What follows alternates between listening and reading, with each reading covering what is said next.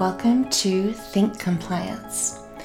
Today, Amit and I are going to be doing a follow up piece on Robinhood.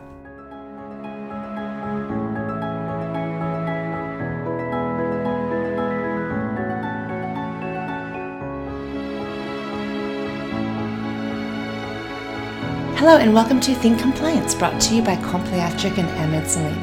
My name is Dagmar Austin. I'm happy to be co hosting this podcast with you, Amit. So, what are we talking about today? Uh, we're doing a follow up on Robinhood. I know a lot of our listeners probably aren't in the investing or financial field for compliance, but I think it's a good it's a good study around why it's important to have leaders, you know, within organization leadership, uh, you know, focused on ethical behavior and compliance. So I haven't been keeping too many tabs on this, but one thing that did stand out to me was, you know, after we talked about Robinhood, you know, when they stopped allowing people to buy GME, now it just t- turns out in the market that they are forced to pay $700 million fine to uh, FINRA. Yeah, I mean, there's, so it's funny, the lawyer inside of me is telling me to just tread carefully, right? I mean, obviously, we're a podcast, we're just reporting on what we're seeing, but at the same time, I do want to be careful about how we approach it. Um, so, there are certain stories coming out about how Robinhood is definitely being investigated. There's definitely some image issues that they're dealing with related to, you know, their app's operational functionality when it related to GameStop purchasing. Recently, the meme stock of the month was AMC. I think what's interesting and the part that I like to focus on is their CEO coming out and talking about how he didn't feel like they did anything inappropriate. He didn't feel like they prevented anyone from purchasing the stock. I feel like it was a good example of what CEOs should not do when someone calls them out for not following the rules. That he should not do what? Brush it under the rug and state that they didn't do anything wrong, Yeah. right? Like, there's a lot of ways to handle crisis situations, right? Mm-hmm. And I personally think when you have a strong ethical culture that really buys into this idea of integrity, right? Everyone's code of conduct, everyone's policies, everyone, everyone from the top to bottom will always say we we believe in ethical standards. But it comes, you know, it, it really only matters when you come to the fire and you actually stand up for what's right. You know, if if in this case, let's just say Robinhood purposely did prevent individuals from investing, which was unethical, mm-hmm. right? You want to see their leadership say, you know what, we did what we did, it was inappropriate. We'll take our fines, we'll do what we need to. I was hoping to see people within Robinhood come out, hoping to see people within Robinhood talk about how they got to where they were at, went through a process of discussion, seeing what was appropriate, you know, making sure what they were discussing or what they did fall, fell within the rules. Um, but it's just it's just an important concept for us to really understand, which is we always talk about being compliant. It is the most frustrating thing that I feel like people think come out of my thinks come out of my mouth is we talk about how the organization believes in integrity, believes in ethics. It's in everyone's code of conduct. It's in your compliance plan. It's literally the foundation of what we do for a living. But have you really stopped to think about situations where you've come across organizationally something that would be unethical and how your leadership has responded to that? Mm-hmm. You know, there is no there is no actual line that will stop us from doing something wrong, right? Like let's just say the highway. Speed limit's typically 55 in Illinois.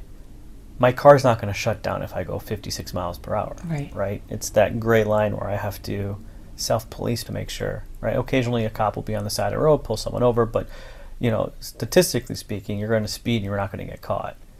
It's like that with compliance violations, right? We're talking about privacy, anti-kickback, false claims issues. No one is going to come and stop you from doing something except the compliance people. And we're always told how important compliance is. When you actually deal with a big issue, is compliance still important to your leadership and your organization?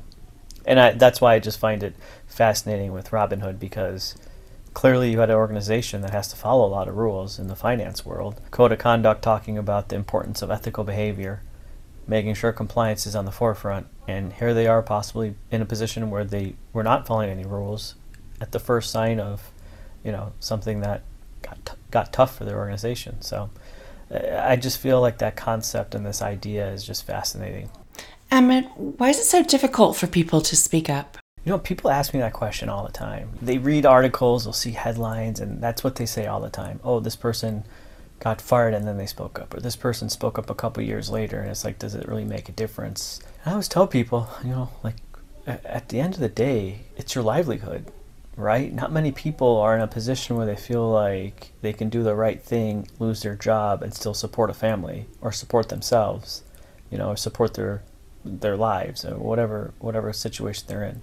Um, my wife and I started watching this new drama on the Peacock app called Doctor Death, and if you're not familiar with it, it's uh, it's a, it's now a drama based on the very popular podcast that came out a couple years about a physician in Dallas who was essentially really hurting and killing people um, because he really just wasn't that good at a surgeon. I guess had a really good mind of understanding things, but not really applying them.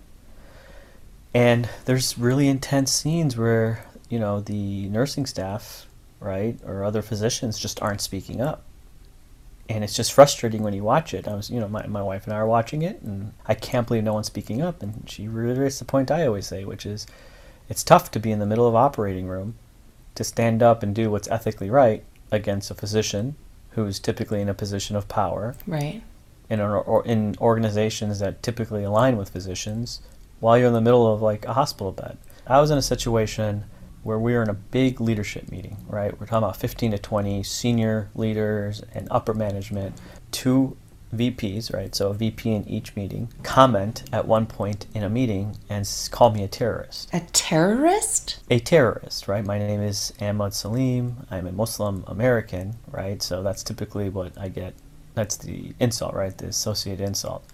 And in both situations, how do you think I responded? I would be in shock. yeah, I, I mean, paralyzed, paralyzed completely. Yeah. Didn't say anything. I don't even think I smiled. Like, but you know, like I see myself sitting and talking to you today, and I tell myself, well, why didn't you just say that's inappropriate? Right. Or hey, that's not for this organization. Or hey, that's you're better than that. I don't understand why.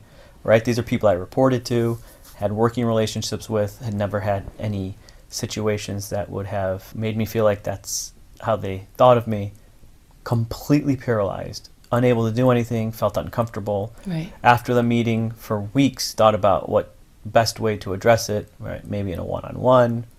Is it necessary to take it to HR? Never did anything because I just didn't feel comfortable. Felt like there would have been retaliation. I managed the retaliation policy. right? right. And I still felt like there would be retaliation. Right. It's very tough you know, it's it's it's I'm I'm saying this as a compliance professional, right? It's our job to make sure that we really fight and protect individuals when they bring concerns forward and really we really hold up to this retaliation policy because that's one of our key defenses against ensuring people report confidently and and not feel like they can't come to us. But yeah, it's just hard. I mean, I've been in it. It's just very hard. So there's a policy of non-retaliation and a whistleblower protection policy usually in all these organizations, right? Yeah, I mean the whistleblower, right, the qui tam, whatever the case may be, just uh, reporting in good faith will be essentially with the non-retaliation policy. But if you know, but if there is retaliation, what kind of do you have to go through some kind of legal process? Yeah, and that's the thing that people often say, right? Like, okay, let's say I report something, I get fired. Mm-hmm it takes it takes time, you know, a year or two, right? Right. To get any compensation once you actually have the ability to prove you've been retaliated against. Right.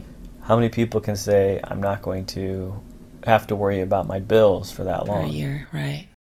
Which is very unfortunate, right? So this is where it comes back to your leadership has to actually own, right, with compliance. You actually have to mean when you say ethical behavior that means you have to just take the penalties that come when you do something wrong. You have to take whatever image hit that accompanies if your organization does something wrong. You should apologize and wholeheartedly mean it. You should sympathize and empathize with any of the victims that you've, you know, affected. Mm-hmm. You should pay and reimburse for whatever things that may have done, right? Mm-hmm. But at the end of the day, like if you're a good business and you're doing what's right, I always say you'll survive. You'll get through it. Everyone makes a mistake. But lying, covering things up, pretending like they don't exist, forgetting about the ethical standards, that's going to hurt you in the end. everyone gets so nervous about communicating, right? I understand things are confidential for legal purposes or so forth, but when they're not, you know, say you made a mistake, accept it, and do better, right? That's that's what I want from a company. That's what I want from an employer. Um, and then work with compliance and make sure people feel comfortable with what you're doing. So it's obviously a lot easier said than done. Sitting here on a podcast with you talking about it and actually living it in the real world are two different things. But you know, that's why we do this podcast. That's why we try to collaborate. That's why we have a network of compliance professionals because what we do is hard and we really need to lean on each other and provide advice because this is very important. Well, this is this has been really great information and definitely we can all do better and support those who who do come out and say something. Yeah, hopefully hopefully our little pep talk today gets people motivated. That's great. Well, thank you for sharing those stories, especially, um, you know, with uh, with your personal experience uh, in this. So I appreciate that, Ahmed. No problem. Thanks, Dagmar. Join us for our next podcast. I wanted to also invite people, if they would like to be a guest on our podcast, please reach out to us. Info at compliatric.com or you can talk to us on Twitter at Think Comply. Have a great day, Ahmed. You too, Dagmar. Okay, ciao. Bye.